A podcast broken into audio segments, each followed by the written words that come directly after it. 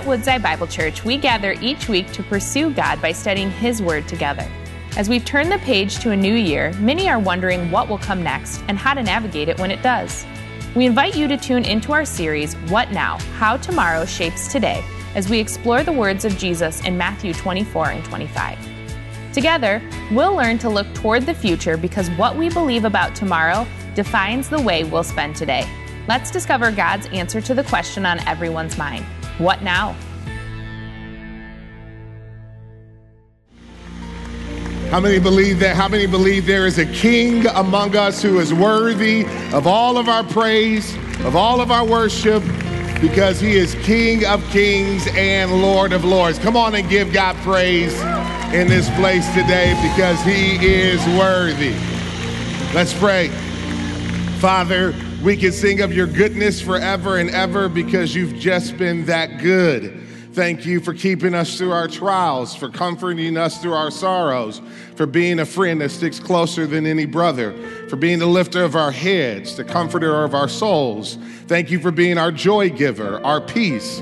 Thank you for being our Savior, sovereign, ruling forever and ever. And thank you that one day you will return and all of sin and evil will be defeated before you. And we long for that day. We wait for you to crack that midnight sky. But until then, we will give you praise forever because you are worthy, regardless of our circumstances or all that's going on around us. We will give you praise. In Jesus' mighty and matchless and magnificent name, we pray. And all of God's people said a big amen and amen. Come on and give God praise. Amen. You could be seated in the presence of the Lord. I'm fired up. I always am on baptism Sundays. And to know that baptisms are happening across all of our campuses. How many praise God for lives that are being changed? uh, today. And how many remember when He changed your life? Never forget that. Never get to a place where you're so far in your walk with Jesus that you forget where He brought you from. I'm so grateful that He turned my life around, and I want the world to know Him because I know this that if you encounter the living Christ, you will never be the same again. He will make all things new, and I praise God for that. You know, I also want to thank you for your generosity and giving as unto the Lord. When I was listening to our sister Inez's testimony of watching us for a year online, I couldn't help but to think there are times where some of you may wonder, well, where does my giving go? And I think that's a fair question. Can I just celebrate three places your giving goes? First, I want to celebrate the fact that it goes to all of this equipment. You know, if it wasn't for this equipment, we wouldn't be able to speak to our friends that are at home. For one year, because of the pandemic, she watched us from home. But God, through those uh, cameras and these microphones over the airwaves, we're able to touch her heart, penetrate her heart with the goodness of God's grace. How many praise God for her salvation today? Amen. I just want to say this over the past month, 42 individuals have reached out to us online saying, I want prayer. I want to connect with you. I want to learn more about Jesus. How many praise God for that? Pastor EJ also mentioned that this month we were able to help 3,000 families in Michigan that are struggling with homelessness, displaced. Uh, there are many, and they, many of the agencies reached out to us saying, Can you help? And we were able to do that because of your generosity. And the third thing that I'm really excited about is that this week, anybody been watching the tragic events of what's been happening in Texas? Anybody been watching that? Just almost unbelievable that this is happening. And so we were reached out to, Can you help? And I'm grateful that we were able to uh, disperse emergency funds that we have in our missions budget because of your generosity that enables us to respond in moments like this quickly and swiftly. And today, through one of our partners in Houston, Texas, we're distributing fresh water to families who need it there. And I want to say thank you for your generosity. How many praise God for that? So today, I want to ask you to just to be faithful in your giving is unto the Lord. It may be easy to kind of take a week off or a month off and think, well, others will make up for it. But the fact of the matter is, is that God's commands are to us individually. So please, either in your standard giving or God may be speaking to your heart to give in a special way, please do that so that we can meet the practical and the spiritual needs of um, the community we serve in, and the world around us. Amen? Well, I'm really excited to be able to continue on in God's Word. Last week, Pastor Steve really filled in uh, for me and did a marvelous job kicking off this new series that we are in as we study biblical prophecy. Biblical prophecy is one of the uh, earmarks of divinity for the Word of God. It is the fact that the Bible over and again predicts and then fulfills, predicts and then fulfills, that tells us that this is more more than just a human book. As a matter of fact, scholars will tell us that there are over 44 prophecies specifically connected to just the birth of Jesus. The probability of those prophecies all coming together in one moment and being fulfilled is minute. But the fact of the matter is, is over and again, the Bible does that. And so today I'm really excited to continue on this series in biblical prophecy, but not just any biblical prophecy, prophecy concerning the end times. You know, most people over the past year, especially, but maybe even beyond that, have seen the magnitude of the events around us a global pandemic, economic crises, rising hostility towards the church. And they begin to ask the same question Is this the end times? Well, I believe that we don't have to wait to read USA Today or watch CNN. We have a better news report. How many thank God for the inerrant, infallible, eternal word of the living God? How many praise God for his word? Jesus leaves it for us, so let's look to it. Matthew chapter 24. Matthew chapter 24 is where we're going to uh, focus the bulk of our attention today. And in Matthew 24, uh, Pastor Steve began and carried us through the first 14 verses. The series is simply entitled, What Now? What Now? How Tomorrow Shapes Today our tomorrow, our vision for the future, our belief in the uh, credibility of the Word of God, our anticipation of the fulfillment of biblical prophecy should prepare us and shape the way we live today. Now, what was the heart? Of biblical prophecy, it is to make sure that we're not surprised. I don't know about you, but I hate surprises. I don't like surprise birthday parties. I don't like surprise gifts. And I've been telling my wife this for 23 years, but yet and still, she is dogged determined to try to surprise her husband. How many out there are like me and don't like surprises? How many like to know what's coming on the horizon? Well, birds of a feather flock together. And I would feel a little bit guilty about not liking surprises if it wasn't for the fact that I believe our God is, is similar. I believe that God wants us to know what lies ahead. That's why he tells us what lies ahead so that we will not be surprised. Yes, there are some cataclysmic and cosmic events events of the magnitude of which the world has never seen that lie on the horizon. But God tells us these things. Why? Because He wants us to know He's in control. When those things come, He wants us to have peace. But Jesus gives this prophecy in Matthew chapter 24 concerning future events to warn us as well. To warn us of what? Well, verse 3, I'm sorry, verse 4, it tells us the first warning. And Jesus answered them, See that no one leads you astray. Why does he tell us what lies ahead? Because he doesn't want us to fall for conspiracy theories. Maybe he's anticipating that the world would grow in the multitude of its conspiracy theories. And now, in the age of Google and the internet and social media, it seems like everybody has a microphone to tell us their theory of what's going to happen in the last days. But my friends, you don't have to Google it. You don't have to listen to everyone who has a radio show or a platform or some social media following, you can look to the word of the living God as your guide. Let this be your tour guide through not only these days, but the days to come. Then in verse number uh, 12, he warns us against something else that is going to happen in the last days. It says, And because lawlessness will be increased, the love of many will wax or grow cold. Not only does he want to warn us against conspiracy theories, he wants to warn us against coldness of heart.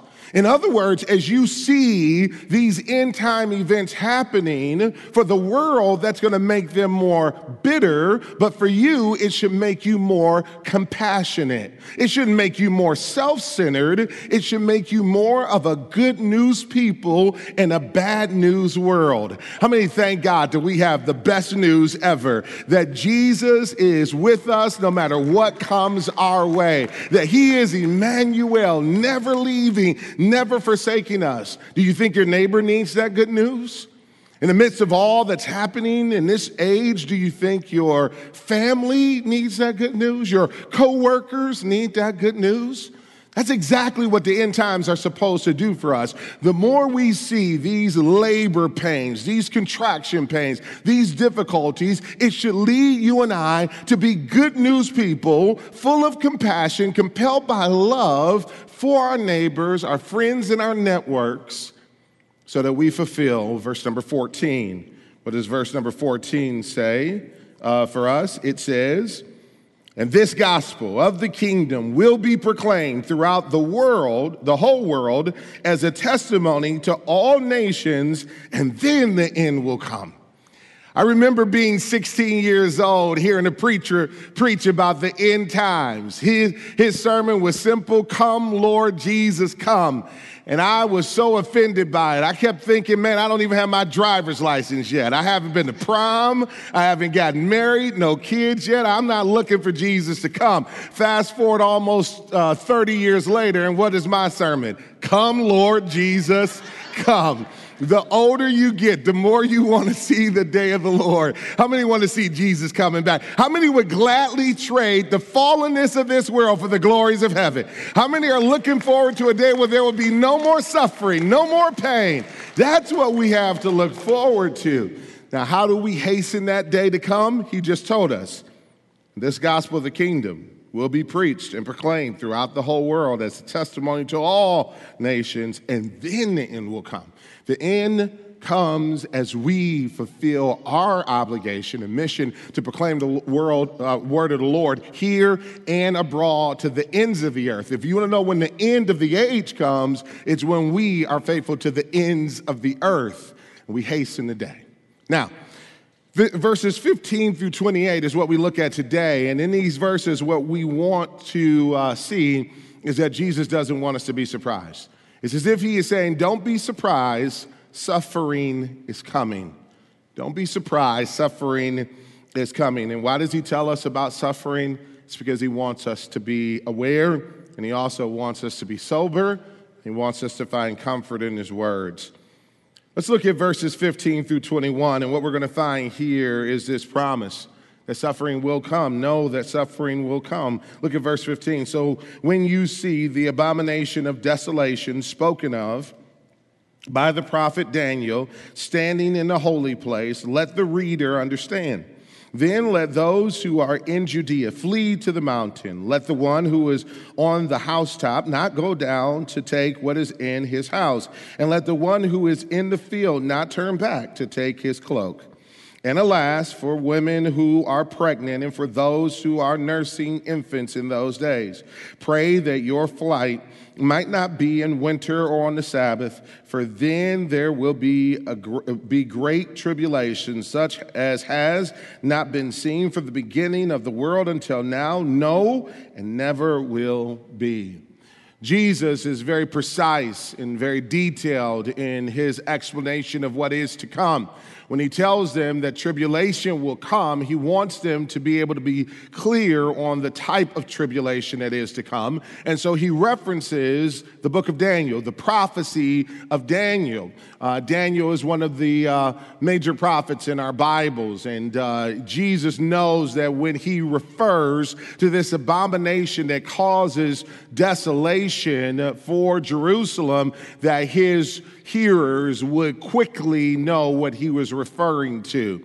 Now, the book of Daniel is where we need to understand, as he says here in verse number 15, let the reader understand. He's particularly referencing Daniel. Now, Daniel, four times in his book, refers to this abomination that causes desolation. Now, the word abomination means simply something that is grossly wicked something that will turn your stomach, something that is detestable. And spiritually speaking, this is exactly what he's referring to. And it happened uh, previously in the life of Israel, previous to this prophecy.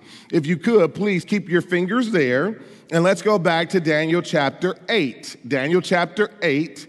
And uh, the B part of verse 11 is what I want you to see. Now, Daniel uh, writes some of the most vivid imagery of biblical prophecy uh, recorded in the Old Testament. Daniel is writing about something that is on the intermediate horizon for the nation of Israel. He is writing in the days after Alexander the Great had conquest and expanded the Roman Empire, but after his demise, without an heir, the Roman Empire is divided up into four subsections. One of these uh, subsections would have a ruler that would arise that would persecute the Jews fear, uh, fierce, fiercely. His name was uh, Antiochus Epiphanes. Antiochus Epiphanes was uh, a ruler who despised the worship of the Jewish God Yahweh.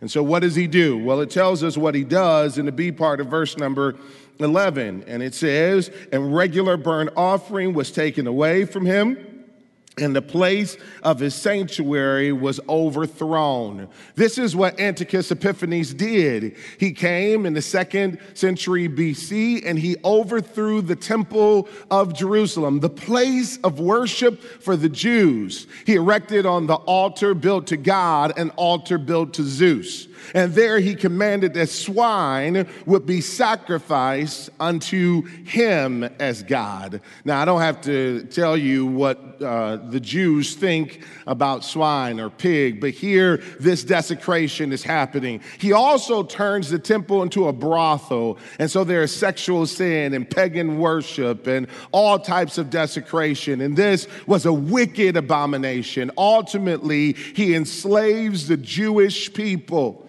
And Jesus says, then, going back to uh, chapter 24, verse 15, he says, There is another abomination that will cause great desolation on the horizon. There's another one coming. Now, to understand this prophecy, you need to understand also the, under, uh, uh, the type of fulfillment that often happens with biblical prophecy, this sense of dual fulfillment. There'll be a short term fulfillment and then a long term fulfillment. Jesus is ultimately pointing to the end times and the rise of the Antichrist. But in the short term, this was fulfilled in AD 70, where Jerusalem was absolutely ransacked by Titus the emperor, and there was great persecution, the death of the Jews, more desecration to the temple. But what Jesus wants us to understand, and the reason why it's been recorded and preserved for us in Scripture, is that there will rise an even worse one the Antichrist, the embodiment of Satan himself. These other two were just uh, typological figures, if you will, but the ultimate prediction is seen for us in Second Thessalonians. Can you turn there quickly with me? Second Thessalonians chapter 2. Second Thessalonians chapter 2, verses 3 and 4. And it says, Let no one deceive you in any way. Again, it's warning against conspiracy theories. For that day will not come unless the rebellion comes first. What day? The day of the return of the Lord. And the rebellion and the, and the man of lawlessness is revealed, the son of perdition or destruction, who opposes and exalts himself against every so called God or object of worship, so that he takes his seat in the temple of God, proclaiming himself to be God. Once again, there will be uh, one who rises who will go to Jerusalem, set himself up in the temple of God, and declare himself to be God. That is on the horizon. The type of evil that we have never yet seen in the world is on the horizon. So, why does he tell us? Why does uh, a parent tell a child that something bad is about to happen? Has anybody ever been here as a parent? Have you ever had a moment where maybe you were taking your kids to the doctor and you knew they were going to get a shot and you knew it was going to hurt, but you wanted to tell them in advance that, okay, we're going to go to the doctor and you're going to get a shot and it's not going to feel good for a moment, but it'll be good after that. Any parent ever done that before? Come on, raise your hands. Or any parent ever had to take a, a tooth out of your child's mouth? No parent should have to do that. We should be able to hire professionals for that. But you ever had to take a tooth out and you knew it was going to hurt them for just a moment and you said, hey, hold on to my hand. I'm going to yank this tooth out out. It's already wiggly and coming out a little bit. I'm going to yank it out, but then you're going to be okay. Any parent ever had to do that before? Those who rose their hand, they're the tough parent. My wife always handles that heavy lifting for us, right? And so, why do you do it? Why do you do it? So that when it comes, they'll be prepared. So that when it comes, they won't be overwhelmed. So that when it comes, they'll remember your words. They'll say, Oh, yeah, Daddy told me that. Oh, yeah, mommy told me that this was going to happen. But they also told me it was going to be okay. This is Jesus being not just Lord and sovereign Savior, this is Him being Papa, everlasting Father, the Prince of Peace. This is him telling his followers, yes, there are evil days that are going to come and they will be judgment on the world, but I will preserve you. And what is the response that we should have throughout this whole passage? Do you get the sense of urgency again and again? Let the one who is on the housetop not go down to take what is in the house. You know, Jerusalem, if you've ever been there, or if you've seen old replications of the city of Jerusalem, the houses were very close to one another. And in the cool of the day, they would go on top of the rooftop, but you could literally jump from one to the other to the other and not uh, miss a beat. Well, Jesus is saying, listen, if there's something down in the house, when that type of uh, destruction comes, when you see the abomination that makes desolation, don't go back. Have a sense of urgency see. If you're out in the field, don't even go back and grab your cloak or your iPad or your tablet or your Apple Watch. Don't go back. Don't worry about earthly things. Don't be so tied to those things. You be focused in with a sense of urgency of listening to my voice, hearkening and obeying what I told you to do. What did he tell us to do? Verse 14 again. And this gospel of the kingdom will be proclaimed throughout the whole world as a testimony to all nations, and then the end will come. Yes, we will see severe days of persecution, but that should increase a groundswell of compassion within us that provokes and compels us to share the gospel with more urgency than we ever have before, and even more as we see the day approaching. He doesn't tell us that suffering will come to overtake us. He tells us that suffering will come so that we might be comforted and reminded of the seriousness of our responsibility and call before God. Pastor Tim Keller says it this way Suffering can refine us rather than destroy us because God Himself walks with us, even in the fire. Even in the fire, God is with you. Jesus tells them all of this, but he also comforts them by letting them know, I will be with you. Romans chapter 5, if you have your Bibles, you can turn there with me really quickly. But Romans chapter 5 gives us these words of comfort as well. In verse number 3, it says, Not only that, but we rejoice in our suffering we don't just rejoice when suffering is absent, but even in our suffering, we rejoice, knowing that suffering produces endurance, and endurance produces character, and character produces hope, and hope does not put us to shame because God's love have been poured out into our hearts through the Holy Spirit who has been given to us. Look at what suffering should do for us. Suffering should produce within us a hope.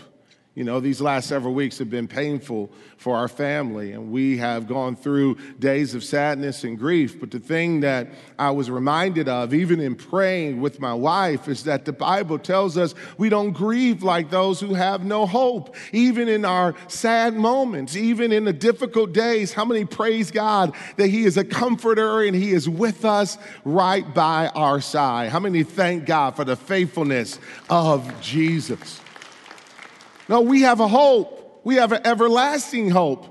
And my prayer for myself, my prayer for you, brothers and sisters, is that we would not get spiritual amnesia. Anybody ever got that before? Where you have forgotten what God has done. Let me just remind you for a moment. He kept you through your yesterdays. How many can say amen to that? Through your sorrows in the past, He has preserved you. There's been nights when you've wondered uh, if you could have made it, but look at you now. You're here today. And let everything that have breath praise the Lord. And if He was faithful in your yesterdays, guess what you can count on? He who was faithful in your yesterdays will be faithful today and forevermore. Give God praise. But not only do we have a living hope, but this living hope also produces love this love that has been shed abroad in our hearts by the Holy Spirit, and it's love that compels us to be His witnesses if the hostility, growing hostility in our culture towards Christianity is only making you more angry, I suggest to you that you've taken your eyes off of Jesus. If the, if the resistance to the gospel has only brought out more rage in you, if all of the bad actors in this time have only caused you to get more cynical or more bitter, I suggest to you that maybe, just maybe, you've taken your eyes off of the word of Jesus. Because Jesus tells us these things, not for us to grow in cynicism or bitterness or anger, but for us to grow in love, so that we might be good news people in a bad news world. He goes on to remind us that we can trust the sovereignty of God even in the face of suffering. Look at verse 22, tucked in the middle of this prophecy about all of this suffering he says, And if those days were, uh, had not been cut short, no human being would be saved. But for the sake of the elect, those days will be cut short. I love that three letter word, but. Because right in the middle of all of this prophecy, God wants us to know I'm still in control. I'm the one who determines the length of those days. I have not turned over or uh, conceded to any of uh, Satan's plans. There is no day that he is surrendered over to our adversary. There is no square inch over all created order that Christ does not rule over or that Christ does not declare mine over every day, over every square inch, over all the affairs of human events, micro and macro. Jesus is Lord. Let me remind you of that. Jesus is Lord. I don't know how much you've been taught on the sovereignty of God. I think some of us kind of live with this kind of sense that, um, yeah, God has some control, but not all control. God has some power, but not all power. In particular, when we face days of suffering, because for us, it's kind of hard to make sense of it all. But I want you to know this that God has control over the things that make sense and over the things that don't make sense. And at the end, we'll all be amazed at the wonders of his wisdom. The sovereignty of God simply means that God is all powerful, that he does what he wills, when he wills, how he wills. But in the biblical sense of the word, it also means that all that he does is good that everything God does, in the end, it will all make sense, that all of it was working together for His glory and for our good. What He wants us to know that even in these days, such the like that the world has never seen or never will see, even in those days, He is sovereign, that He is working everything out for our good. And if that is true on the macro level, what does that mean for you and I on the micro level? That when you face disappointments and challenges, it reveals what you believe about the sovereignty of God. When you face things that don't make sense to you and you decide that I'm just not going to praise God, it's because you really have not been grounded in the sovereignty of God. But when you've been grounded in the fact that God is in control and that He does all things well, even when the uninvited, the unexpected, the undesired touches your life, you will lift your hands and you will give him praise because you will be reminded that he is faithful, that he does all things well, and that He is sovereignly in control, and He will not allow evil to overtake me. This, verse 22, is a promise from Jesus to His followers that God will protect you. No human being will be able to survive those days if it were not for God. But, but, God in His grace and in His mercy for the elect sake. Who are the elect? You study that throughout your New Testament. Those are are the ones who have put their faith and their trust in the sovereignty of God and in the testimony of Jesus. Have you done that? Have you done that like the, the sweet little girl who stood before us today, Tessa, who shared her testimony that at the age of six, she didn't know everything, but she knew enough to put her faith in Jesus. Listen, you may not know calculus. You may not know how those planets are spinning around in the orbits out there. You may not even know how your cell phone works, but you know this. You you know you're a sinner who needs grace and forgiveness, and that grace and forgiveness has come through Jesus Christ. His mercy, His love, it's available for us. We don't have to wander through this world without a Savior, nor should we want to. But today, I encourage you, put your trust in Him. And maybe the best day of your life is when you've come to the end of yourself and you acknowledge he is God and I am not. We're not in control. The world will teach us that. How many have been reminded of that? When a little virus can shut down the globe, we're reminded that all the king's horses and all the king's men are not in control. When a winter storm can shut down the state that produces the most energy in our union, we're reminded we're not in control when the events of life happen in a way that you have tried to prevent, you're reminded that you're not in control, but never mistake the lack of your deity for the lack of his deity. He is in control, he is King of kings. And there will be a day that he will come back, and every knee will bow, and every tongue will confess. Kings will confess, rulers will confess that he is Lord. But you don't have to wait for that day. Today can be the day for new life for you. But as it pertains to that day, let's look at it. The rest of the verses are dedicated to that day. He doesn't want, to, want us to be anxious, so he tells us to realize that Jesus' return will be unmistakable. Look at verses 23 through 28. Then, if anyone says to you, Look, here's the Christ, or there he is, do not believe it. For false Christs and false prophets will arise and perform great signs and wonders so as to lead astray, if possible, even the, the, the elect. See, I have told you beforehand. So if they say to you, Look, he is in the wilderness, do not go out. If they say, Look, he is in the inner rooms, do not believe it. For as the lightning comes from the east and shines as far as the west, so will the coming of the Son of Man so will the coming of the Son of Man. Wherever the corpse is, there the vultures will gather. What does Jesus want us to know?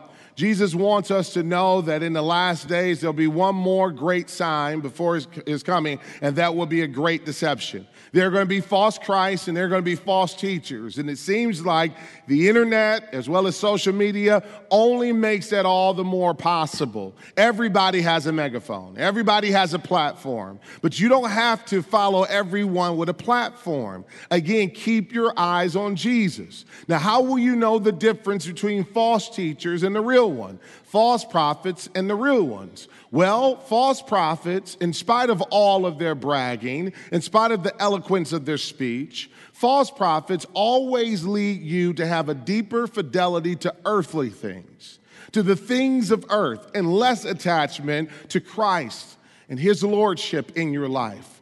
Less attachment to the truthfulness of the Word of God as the inerrant guide for life. You know, at this church, at Woodside Bible Church, we believe that all the Old Testament looks to the Christ, the Messiah who was to come, and that all the New Testament declares to us about the Christ Jesus who did come, lived a perfect life, died on that cross for our sins, rose with all power in his hand so that in him we might have forgiveness. Don't be fooled. Everything that's supernatural is not of God. If it doesn't point to Jesus, don't believe it. Even if someone comes and says they're a miracle worker, if it doesn't point to Jesus, you reject it. And he says, listen, don't fall for it if they tell you, hey, Jesus has come in some remote place. There he is in the wilderness. Hey, I found this, this man. He says he's Jesus in Tibet. Come buy a ticket, fly out there with me. If they tell you that, don't buy the ticket. Save your money or your frequent flyer miles. You don't have to worry about that. Or if somebody says, hey, here he is in an inner room, or some private group has begun to gather around some charlatan, some teacher who supposedly is the Messiah that was coming. Jesus says, don't fall for that. Save your money. Don't waste your time because when I come back, it will be unmistakable. It will be like lightning from the east that can be seen as far as the west. How many know that when he comes back, the whole earth will know it? How many praise God that when he comes back, it will be unmistakable? When he comes back, every knee will bow, every tongue will confess that Jesus, you are Lord, just as you said you are. So the only question that remains for you and me is have we put our trust in him? Have we put our faith in him? And if you've not done that today, it's time. No more time for wasting.